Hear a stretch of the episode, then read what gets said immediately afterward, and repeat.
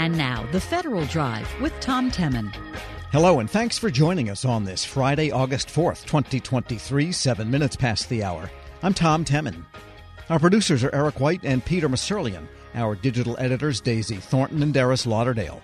Coming up in this hour of the Federal Drive, the Postal Service is told to tighten up procedures for shipping urns full of human ashes.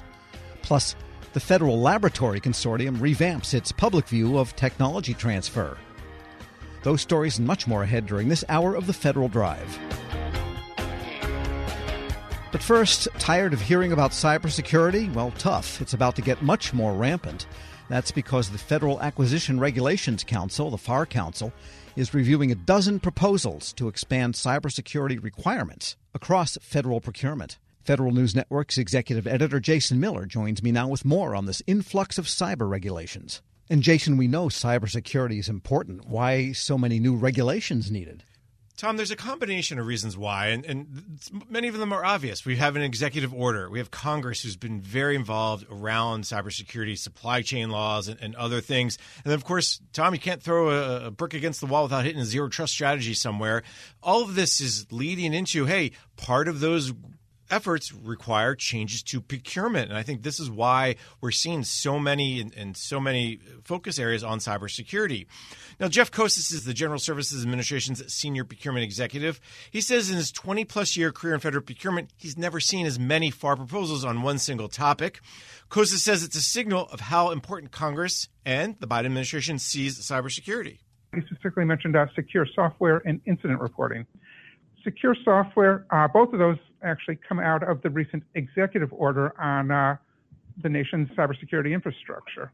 The secure software, it uh, hopefully you all have seen the recent uh, form that CISA issued. The basic requirement comes down to software producers are going to be required to attest that they have followed secure development practices.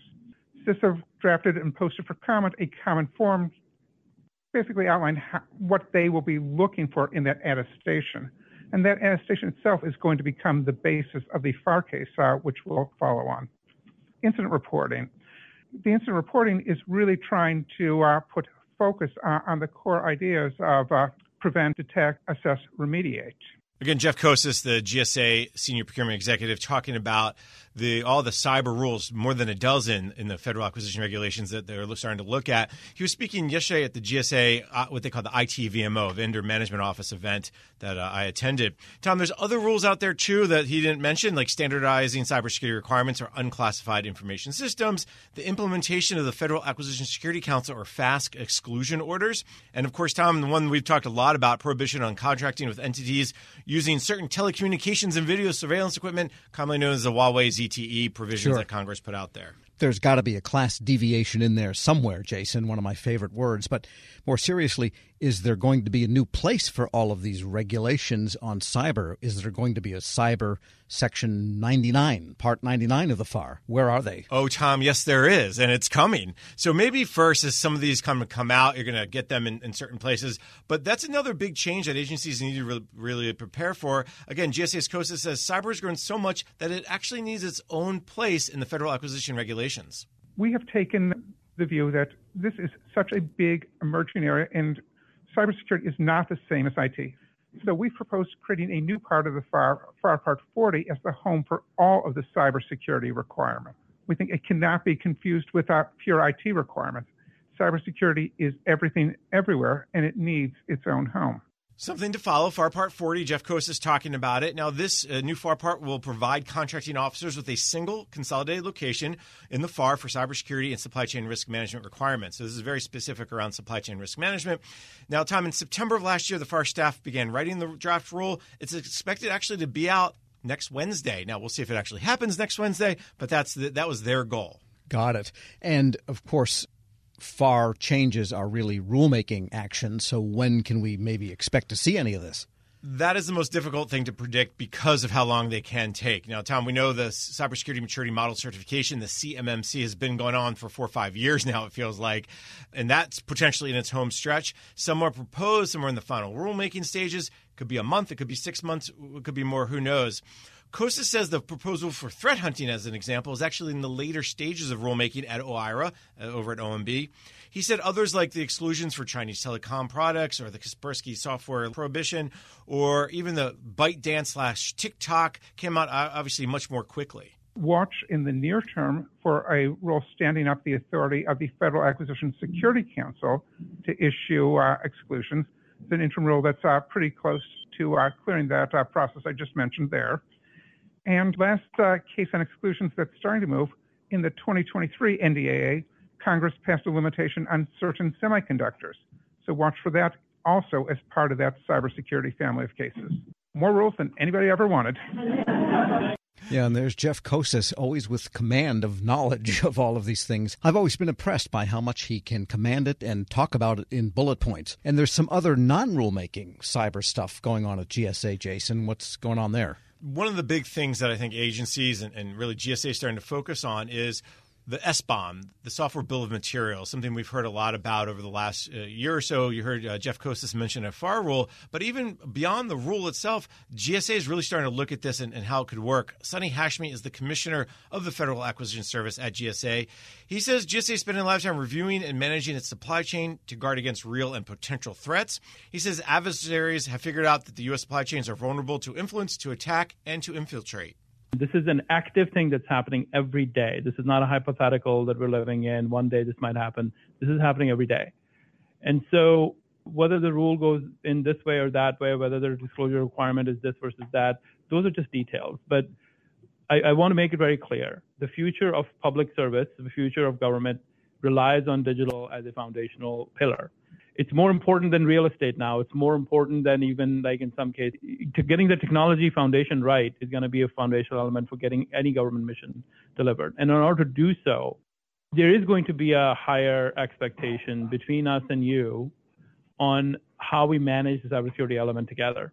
That is require, going to require more disclosure, more transparency. That is going to require a higher level of trust that we have in you, that you have with your supply chain so it's not enough to say, well, we don't know that our subcontractor was compromised this way. We're going to have an expectation of you to know your risk in your entire supply chain, where you're sourcing parts from, where you're sourcing, sourcing code from, who your subcontractors are, who's on their boards. This is the life we're walking into. Again, Sonny Hashmi, the Commissioner of the Federal Acquisition Service. Now, he says it's important to further the partnership and collaboration with industry, with their industry partners about what each party is seeing. I think this is what he's getting to. And this is why something like the SBOM, the Software Bill of Materials, is really going to be a big adjustment for both government and industry because it's a much, much big different approach to managing software. We're obviously working very closely with CISA to and NIST to develop the standards, to develop the right templates, to make sure that the data we get back is machine readable so you can actually make some decisions on it. Because my biggest fear with software of materials is like implementation through policy is going to lead to a bunch of PDF documents sitting in a contract file somewhere, which is not going to make anything better. So we need to make sure that the data comes in consistently, it comes in a central repository, machine readable. There's, that requires creating taxonomies. That's where we're working with NIST on. There's some pilots going on in Army Research Lab. There's a pilot going on in Department of Energy. We're tapped into those two to see what that what that actually means and how that translates. But it's probably the earliest conceptual thing in the entire scope of uh, cybersecurity related rulemaking that's going on and it's also the one that's causing the most stress for a lot of people in the vendor community because there's a lot of unknowns. No one's really doing this SBOM well, if you will, or, even has come come out in front. So I think you're going to see a lot of discussion about this, and that's why I think the the FAR rules, going back to the beginning with Jeff Koses, is that's the one that's probably going to take uh, quite a while to get through. Sure. And you know, the CISA's initial, okay, what does the form at least look like? Let's start there. Right, and a big issue with SBOMs is simply that they take so many different formats, and how do you get SBOMs for open source components? And it really can spread out pretty wide. And this is an area of cybersecurity that, because it's so brand new in many ways, there's more answers, more questions than answers right now. So, uh, again, the fact that 12 FAR cases, I think that's probably just the beginning. And the fact is, FAR Part 40 is coming soon, Tom. You and I will, we know 16, we know 15, we know 12, we know 8. Now we'll, we'll know 40. Far out. Federal News Network's Jason Miller. Thanks so much. Thank you. And be sure to check out his story at federalnewsnetwork.com. Still to come, the Federal Laboratory Consortium revamps its public view of technology transfer. This is the Federal Drive with Tom Temin here on Federal News Radio, part of the Federal News Network.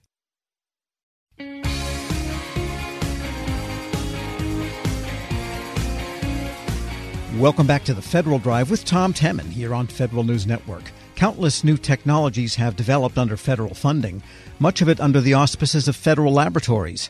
To showcase some of these developments and the technology transfer process, the Federal Laboratory Consortium has updated its online presence known as Lab Tech in Your Life.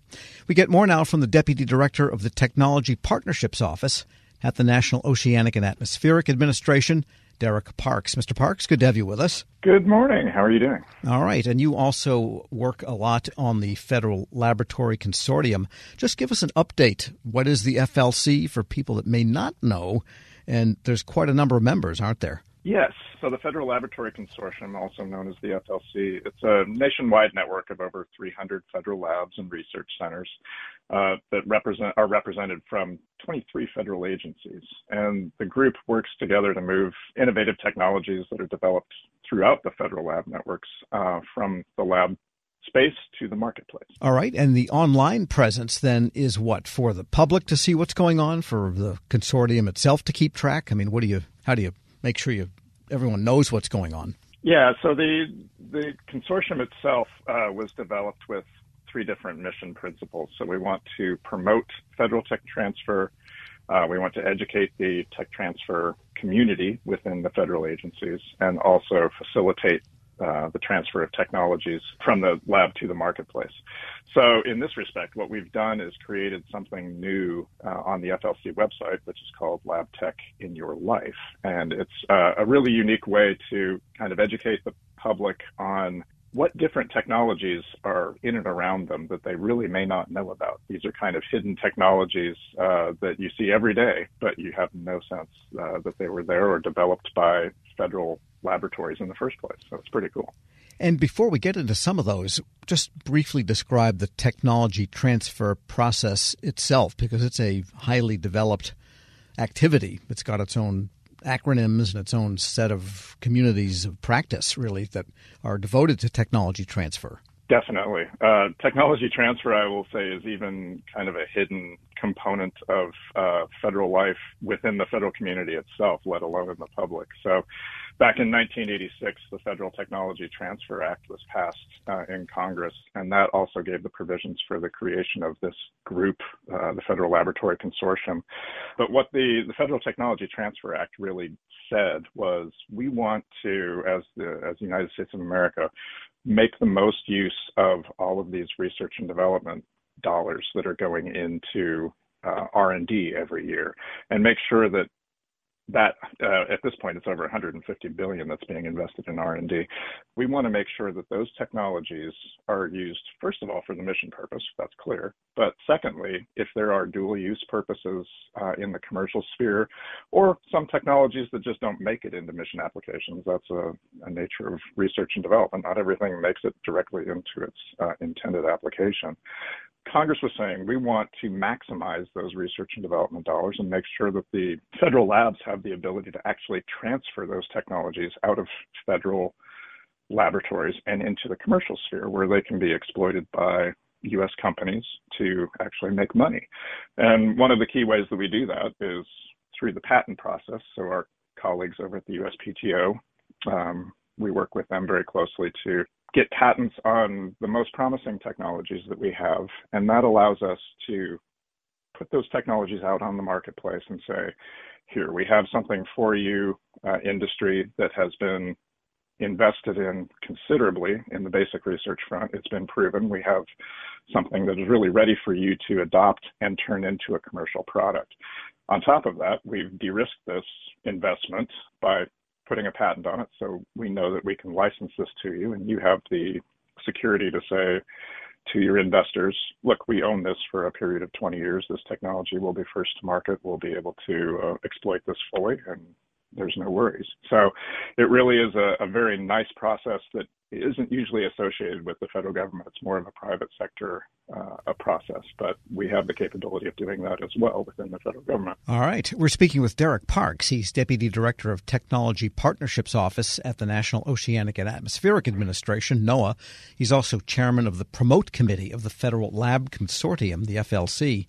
And this showcase is entitled House and Airport which is kind of an odd conglomeration featuring 86 technologies from nine agencies. What's in there? Well, so yeah, you say it's odd, and it is at this point. It's kind of like this weird amalgamation why we're doing home and airport. But what we're trying to do is actually build a full virtual city. So what the uh, the visitor to the website can do is actually enter into a home at this point and go from room to room and look around.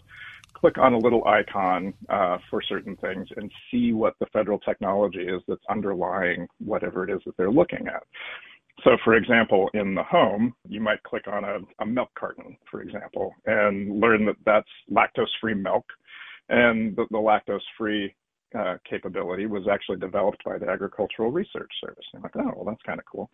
Likewise, you can look at uh, something like food labels on the back of, uh, of all of your food containers and say, well, where did those come from? The National Institutes of Standards and Technology actually developed that that schema and uh, promulgated that throughout industry. So that's another uh, another great success story. And then you look at things that are even a little bit deeper that you may not have understood, where federal technologies like your your cell phone camera, your cell phone itself, or you know the the fancy camera that you have sitting next to your desk. Those technologies contain something called a CMOS sensor, which is prevalent throughout the the uh, photography industry. So it's uh, a technology that was developed by NASA in the first place, and really pretty cool. But who knew this? you know, everybody probably thought, oh, that was Nikon or Canon that developed that, but nope, that was NASA. And likewise with the cell phone, you know, we walk around with these things every day, but there's federal technology that developed the cell phone in the first place. That was developed by the uh, Department of Defense, the Army, and transferred to a company that was eventually bought out by BlackBerry. Uh, everybody knows about the Blackberries, but they probably don't know the company that sure. uh, originally undertook the technology. So very cool. Um, so the goal is really that we want to have a complete city, and so you've got your house right now, and you've got an airport, uh, but we're going to continue to build components of this so that you can take virtual tours of, of whole city. And of course, when you're stuck waiting for a plane that may never leave, it seems like you live at the airport. So that's your house for the time being. And the airports, exactly. Air, airports are full of technology, some that you see and encounter, and some you don't see and don't encounter directly fair to say. Yes, and actually, one of those is uh, from my own agency, National Oceanic and Atmospheric Administration. There are these things called wind profilers that are set around airports uh, all around the country, and they detect wind shear, which is kind of an important thing if you want to stay in the air. So um, it's really uh, something that's very dangerous as you come in for uh, for landing with an airplane. So it's good for the pilots and the, the control tower to know exactly where there's wind shear present, and then they can uh, they can avoid that at all costs. So. Yeah, that windsock by the end of the runway won't tell you that, will it? No, that just gives you general direction. So, yeah. And briefly, the FLC, the Federal Laboratory Consortium, is a busy group. You've got conferences and challenge contests, and there's a lot of activity that goes on throughout the year among consortium members, isn't there? Yes. So what I've been talking about mainly uh, through Lab Tech in Your Life is what we do in our promote committee. We um, do a lot of promotion of federal technologies, but the facilitate committee is really engaged directly with the public. Um, they put on a number of events that highlight different federal technologies. They're in essence they're matchmaking events in a lot of ways, but it's really getting core groups of people, technologists and uh, and folks who are interested in adopting new innovative technologies together in a room um, and really start talking to each other. And that's really the goal of the facilitate side of FLC. And we have a separate technology on our website called FLC Business that is uh, really kind of a, a, full marketplace for those federal technologies that are available for uh, commercialization. And you have an FLC website in general, which is pretty darn good because, unlike so many federal websites, names, emails, phone numbers are actually on there for people that are interested can contact the members. Just my yeah. observation. Uh, what we really, yeah, exactly. What we want to do is is definitely put people in contact with the folks at the agencies who can really help them uh, get to the technologies that they want as quickly as possible. So, uh, the goal of the FLC is really to streamline that process of getting technologies from lab to market. Derek Parks is Deputy Director of the Technology Partnerships Office at the National Oceanic and Atmospheric Administration, and he's Chairman of the Promote Committee of the Federal Lab Consortium. Thanks so much for joining me. Thank you very much for having me. I appreciate it. We'll post this interview along with a link to more information at federalnewsnetwork.com slash Federal Drive. Subscribe to the Federal Drive wherever you get your podcasts. Still to come, this group says it keeps federal unions accountable to their members. But first, the Postal Service is told to tighten up procedures for shipping urns full of human ashes. This is the Federal Drive with Tom Temin here on Federal News Radio, part of the Federal News Network.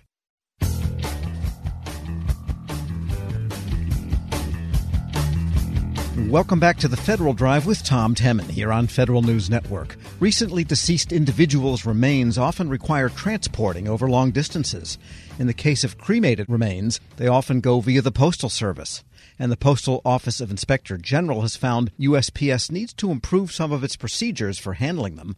We get more now from Audit Director Amy Jones. Ms. Jones, good to have you on. Thanks for having me, Tom. And what prompted this inquiry? It sounds like maybe some cremated remains, which I presume were in a kind of expensive container, got lost or spilled, or what happened? What made you look at this? So, this report is in response to a congressional inquiry from Senator Mike Braun's office.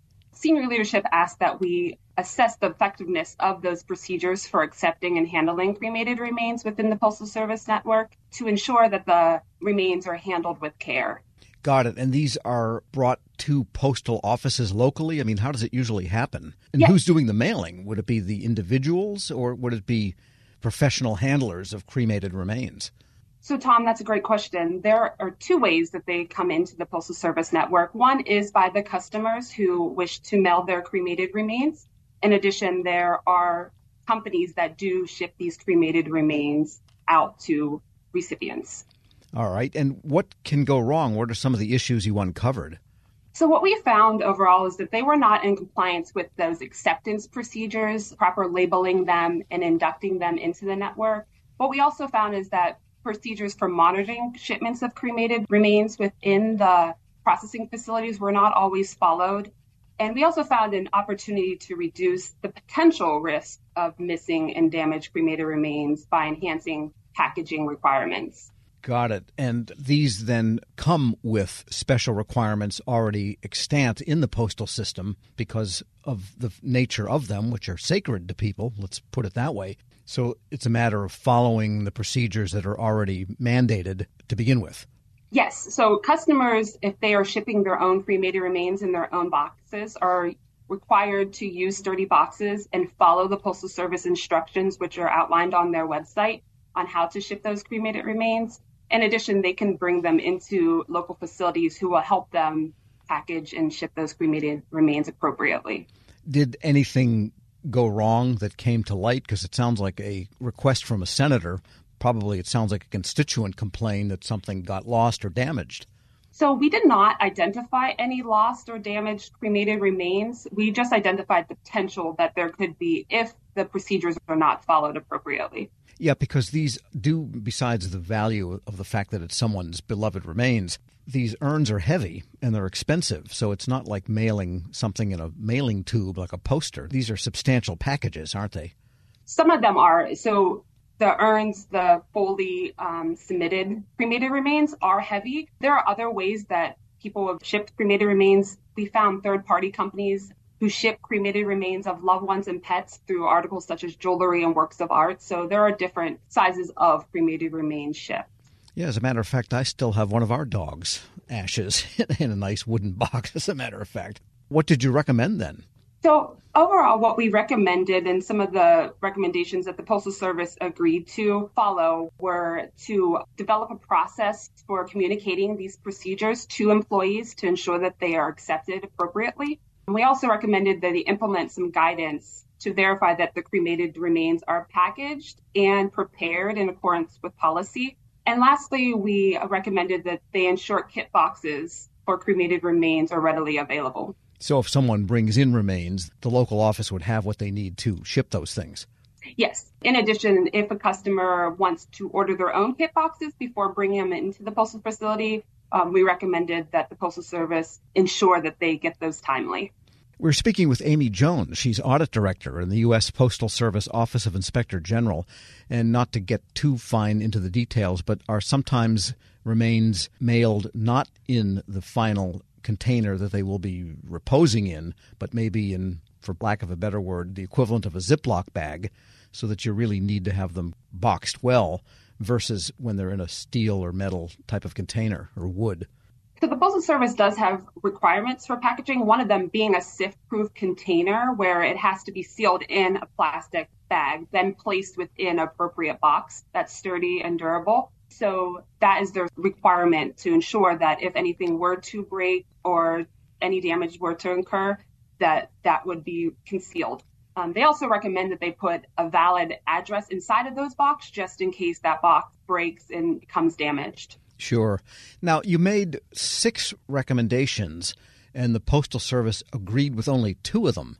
The first two were develop and implement a process for reoccurring communications to the locals and telling them what they have to do. Also, develop and implement guidance requiring retail clerks to verify or prepared and packaged. They agreed with those recommendations to make sure people are trained and knowledgeable at the local retail level, but they disagreed with the other recommendations to update the procedures and reiterate the procedures for monitoring along the route to the final destination and so on. Why would they? I mean, I guess you can't attribute the motives to the management, but what's going on here that they disagreed with so many of the recommendations? So, oftentimes we see some of our recommendations not being agreed upon. So, we work with the Postal Service to find a way that they can resolve these disagreements. And currently, we're working through that resolution process on a way that we both agree to close out these recommendations on a schedule that the Postal Service agrees to. Yeah, because, like, for example, develop a plan to ensure cremated remain kit boxes are readily available to customers. There's a lot of locations where this basically every post office that has a retail window then would have to have these supplies, and maybe they're worried that they can get the supplies to every post and branch. Well, that was actually one recommendation. So we had three recommendations they agreed to, and they agreed to ensure that those kit boxes are readily available. So that one is something that they do plan to do.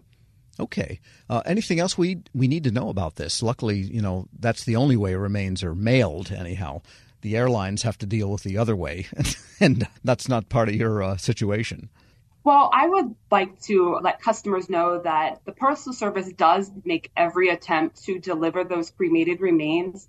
If the Postal Service exhausts all resources to identify the sender or recipient due to mislabeling, damage, or invalid address, they do take care of those cremated remains and hold on to them until a resolution is due found for delivery. You know, every decade or so, something happens where a letter mailed in 1937 pops up. You know, you see these stories from time to time. Let's hope that doesn't happen with a cremated remains that ends up in the system for 50 or 100 years and finds descendants of the recipient. Yes. Amy Jones is audit director of the U.S. Postal Service Office of Inspector General. As always, thanks so much. Thank you so much, Tom, for having me. And we'll post this interview along with a link to her report at federalnewsnetwork.com slash Federal Drive. Subscribe to the Federal Drive wherever you get your podcasts. Still to come, this group says it keeps federal unions accountable to their members. This is the Federal Drive with Tom Temin here on Federal News Radio, part of the Federal News Network. Hi, I'm Eric White. Join me on the Space Hour, a deep look at the commercial space industry from both the public and private sector.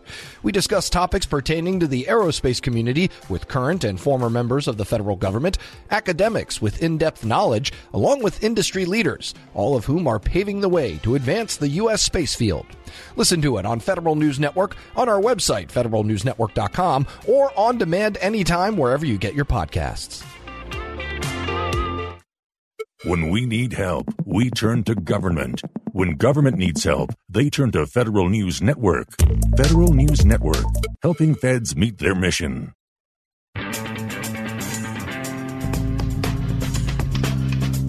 Welcome back to the Federal Drive with Tom Temin here on Federal News Network.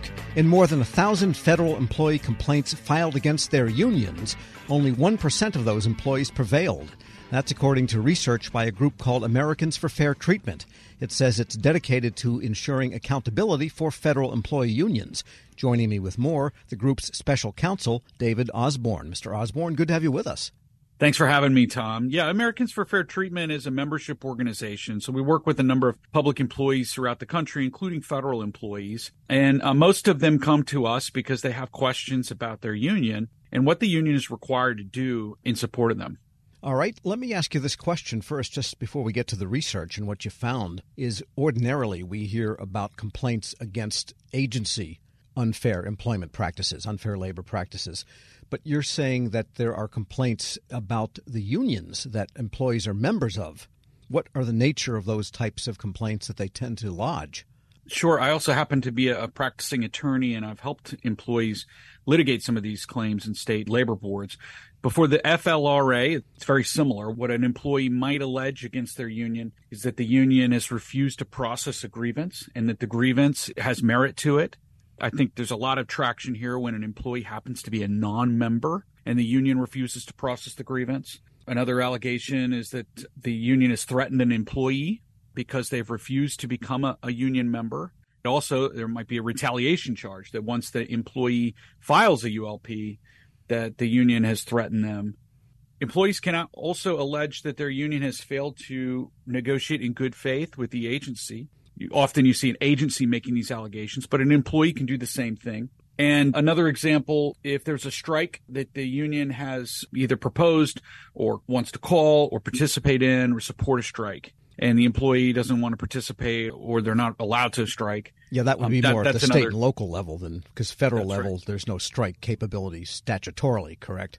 Right. And so I'll give you an example of a uh, a ULP charge that was successful against a union. It was a state charge in Pennsylvania. We litigated it to the hilt, and it involved a union that was going into negotiation over pension obligation. And the state entity actually provided several different options to the union, but the union hid those options from the employees when they came to the ratification meeting. This is not uncommon the union presents basically one option during the ratification meeting and they want to induce ratification. So they present it as if it was the only option. When some of the employees asked a question, well, what about this other thing we wanted? The union hid that information intentionally. That's a great example of an unfair labor practice charge against a union, sure. but, but it's not the only kind. All right, let's talk about what you found from the Federal Labor Relations Authority. I guess you FOIA'd their data on complaints about unions, and principally you got data concerning the American Federation of Government Employees, which is the biggest federal union, and the National Treasury Employees Union, which I think is the second biggest. What did you ask for? What did the data show that's going on here? There are some 4,000 unfair labor practice charges every year before the FLRA. We weren't interested in all of those charges. What we were interested in is the exact scenario that we've been talking about here an individual filing a charge against an employee organization or union. So we asked for that data from late 2015. At the time, it was even seven years at the time. So we got data from 2015 in December to 2022 in December. And the data was for charges every year that are brought by an individual against their employee union. What we got was 1,200 charges over that span of time. That's an average of about 173 charges every year. And the overwhelming majority of charges, perhaps fitting what you're talking about, these are the biggest unions, were charges filed by individuals against AFGE or, or the NTEU. And AFGE far outstripped NTEU. It was um, out of the 1,211 charges, um, 935 were filed against AFGE and 108 were filed against NTEU. The other handful were from smaller unions. We are speaking with David Osborne. He is special counsel at Americans for Fair Treatment. And then you looked at how the FLRA adjudicated those more than a thousand complaints and what happened. What did you find? Most of those charges were pretty quickly dismissed, over a majority of them and another say 45% or so were withdrawn by the individual at some point prior to a determination. So they probably engaged at some level with their union and for reasons we don't know from the public records they were withdrawn. A very very small percentage fewer than 1% were settled and fewer than 1% were actually adjudicated all the way to an enforcement action by the FLRA that seems like a little bit of a statistical anomaly that less than 1% were adjudicated in some manner. Half went out the door before it even got to that point, and nearly half were dismissed. What's going on, do you think? Well, I think the real story that comes out of this is the systematic difficulty for public employees in litigating these charges. So I'm a lawyer and I've helped with some of these, but I've had to do it pro bono because most of the time you're not going to get any damages out of this. If you do get some damages, I will have burned through that in the first hour as an attorney. So what employees are facing in this circumstance is basically going unrepresented against their public employee union, supposed to be representing them, but the allegation is that they're not. And the union, of course, has a lot of lawyers. So that's a difficult scenario for any public employee to really litigate and find success. On the other hand, you could argue, just to play devil's advocate here, that 1,000, 1,100 complaints over seven years, given the number of people that are represented by NTEU and AFGE, that doesn't seem like people are all that dissatisfied and there's hundreds and hundreds of thousands of employees, and over seven years, you know, a tiny, tiny percentage lodge something against the union. You also have to imagine the difficulty in even having the bravery to file a charge in the first place. So, who knows who even decided against filing a charge because going against your union is a really big deal. In working with employees, I've often had requests that we help them install cameras on their property or on their car federal employee unions are not the Teamsters of the 1960s and 70s, but the kind of intimidation that they face and social pressure that they're going to experience at work is really formidable. Yeah, I was on a strike in the 1970s, and man, when the Teamsters showed up to deliver paper to the newspaper, you better get out of the way because they'll run right over a picket line of another AFL-CIO union. That's so right. that's a you know personal experience. One other point I wanted to ask you about is you mentioned that in some cases the union fails to represent in a action that the employee needs to bring, and that employee is not a union member.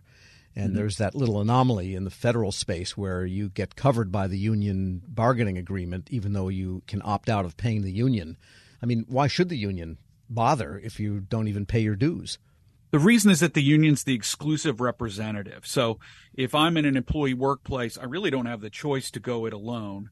I'm going to be governed by a collective bargaining agreement that was bargained by the union and the employer, basically without my participation. In fact, under union rules, I'm probably not allowed to ratify that or even ask questions about it. It's basically foisted on me. So when it comes time to litigate a grievance, I think it's only fair that the union would have to represent the employee under the rules that it has itself negotiated for that employee. Got it. And so, just to summarize, what's your best advice for people that feel aggrieved by a union? What should they do, short of hiring a lawyer and going broke? well, there are a couple of options. So, so um, Americans for Fair Treatment, the organization that, of which I'm special counsel, um, can provide a little bit more specialized guidance depending on their situation. But if it comes time to litigate against a union, there is at least one organization that provides free legal representation.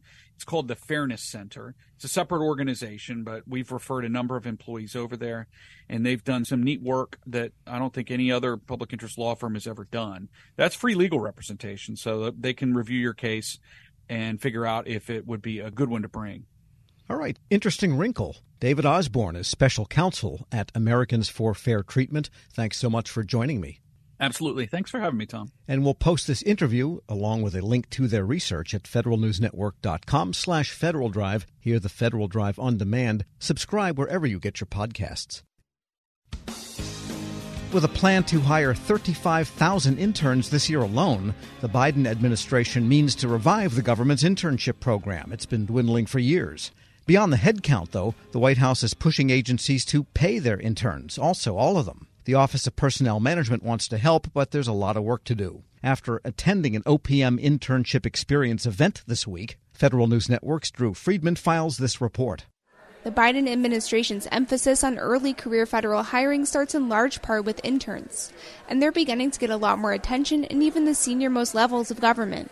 The Office of Personnel Management, as part of a new experience program, has been offering workshops, events, and more for this year's summer cohort. OPM Deputy Director Rob Shriver spoke to interns at this week's event. You guys wouldn't believe how often we talk about you at the highest levels of government. All the time we talk about how can we get more interns into the federal government, how can we make sure they have a good experience, and how can we turn them into the pipeline of um, the future jobs in the federal government. This program is part of the internship experience program that we've been leading at OPM, and it really is designed to help you get the most out of your federal internship experience. We want to ensure that you have professional development opportunities, access to mentors, coaching, training, and more. Your internship should be educational, rewarding, and of course, fun. And Education Secretary Miguel Cardona, the event's keynote speaker, had some words of advice for the interns too. Don't limit yourself to your current goals, be open minded. I would also say um, don't change your stripes. Right now, I feel like I'm making a difference, and I'm staying true to my values, my core values, and uh, what I wanted to do, which was serve, right? Serve kids. I started with 21 kids, now there's 65 million, but I'm still serving students. Don't think you can predict what's going to happen 10 years from now. Work hard, stay true to yourself, continue to believe in yourself. Doors may open that you weren't even expecting um, because you were so focused on this door there's a bigger door over here that opened and you weren't paying attention because you were so focused on this door. Yeah, that's I think that's my fatherly secretary advice. Federal internships are a common path into early career public service, and they're a way for agencies to make a better pipeline to early career feds, as just 7% of the federal workforce is currently under the age 30. Many interns do have largely positive, rewarding experiences that often come with a ripple effect. Katie Kime is an intern at OPM working on the rollout of the new Postal Service Health Benefits Program. As soon as I became a part of their team, I pretty much jumped right in, started working with some of the comments, and I actually got to help out with doing some memo drafting with the regulation, which has been awesome and has been an incredible opportunity. What I've found within my internship is I've been given a lot of projects where it's not filing, it's not, you know, the boring grunt work. It's genuinely work that is impacting people this experience has really solidified the fact that I want to work in government after um, my undergraduate career, and I don't think that's going to change. But to make an even stronger pipeline of early career feds, it'll take more work on the front end. To add to the to do list, the Biden administration is pushing agencies to pay all of their interns. Paid internships have existed in the federal government for decades. Agencies have several ways to offer paid positions, for example, through the Pathways program, a streamlined authority for hiring post secondary interns, a Cyber Corps scholarship for service, and many more. Agencies can also contract with third party internship providers that offer payment. The General Services Administration is one of many agencies that does offer some paid opportunities. Katy Kale is GSA Deputy Administrator. We want to offer you opportunities to grow and advance and serve the American people. We also believe that you should be able to build your careers and get paid for the time and the talent that you bring. We have seen that unpaid internships are a barrier to hardworking, talented, and really creative individuals. So we offer paid internships to help remove barriers to equal opportunity for low income students and first generation professionals at the beginning of their careers. So through our internships, our ACE mentoring programs, and our emerging leading leaders programs, we are excited to have you join us. And these are ways that we can participate in the work experience, the training, the networking, and developmental opportunities designed to build technical and leadership skills while developing a broad knowledge of the agency and the core uh, functions that, of which you serve but inconsistencies in paid internship opportunities have left others, like former federal intern Michelle Liang, with a more negative experience. Liang, who's now a fellow at advocacy group Pay Our Interns, called out the federal government for advertising paid internships through pathways as a solution to achieve equitable workforce pipelines, but at the same time restricting access with terms and conditions like requiring graduate degrees. Unpaid internships are a major issue of diversity as well. It can cost $6,000 to take a three month internship, and that's something that disproportionately impacts black and Latino college students and is a massive barrier for low income individuals. Carlos Mark Vera is the founder of advocacy group Pay Our Interns.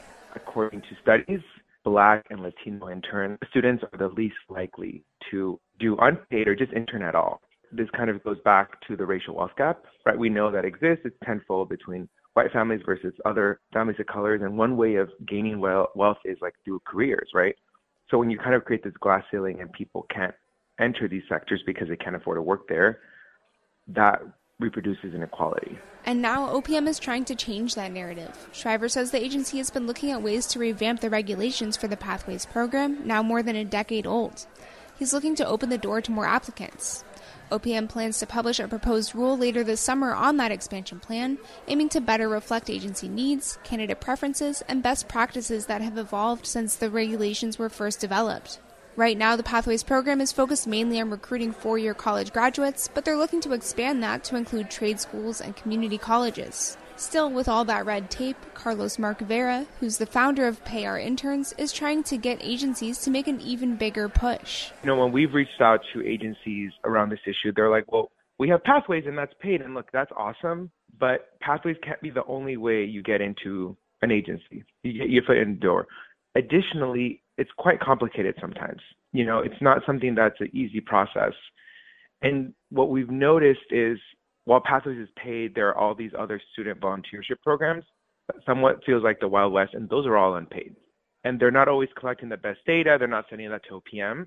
And that is the area that like we want OPM and other um, agencies that are related to this to be working on it. Long months of advocacy from Vera and other Pay Our Intern staff ultimately helped lead to the White House and the State Department starting to offer paid internships internally. In both instances, Vera said Congress had to authorize not just funding, but also the specific language to be able to pay those interns.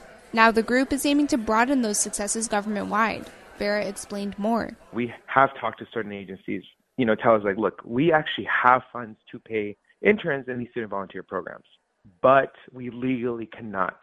So they have to like do like MOUs with universities, which could take months. They give the money to universities, and the universities give the money to students. And I'm just like kind of like we're in a time where we need more young talent than ever. Why are we creating these additional hurdles? Particularly since the president did state in his directive that he wanted 35,000 federal interns for 2023.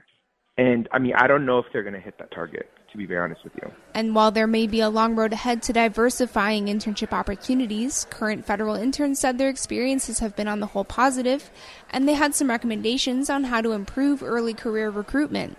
Jamie Feuerman is an intern in OPM's Office of Diversity, Equity, Inclusion, and Accessibility. I would definitely say it's important to emphasize that not all government work is like strictly going to be political work there's so many different fields. You know, I've talked to interns who never were considering a federal position, and this just happens to be adjacent to what kind of career path they want, and they're happening to do, happening to do that work in government. And even though you know I personally love doing government work, I think it's important to acknowledge that you know not everybody who is my age necessarily wants to do political work and they associate the government with political work. So just emphasizing the diversity of fields that government has.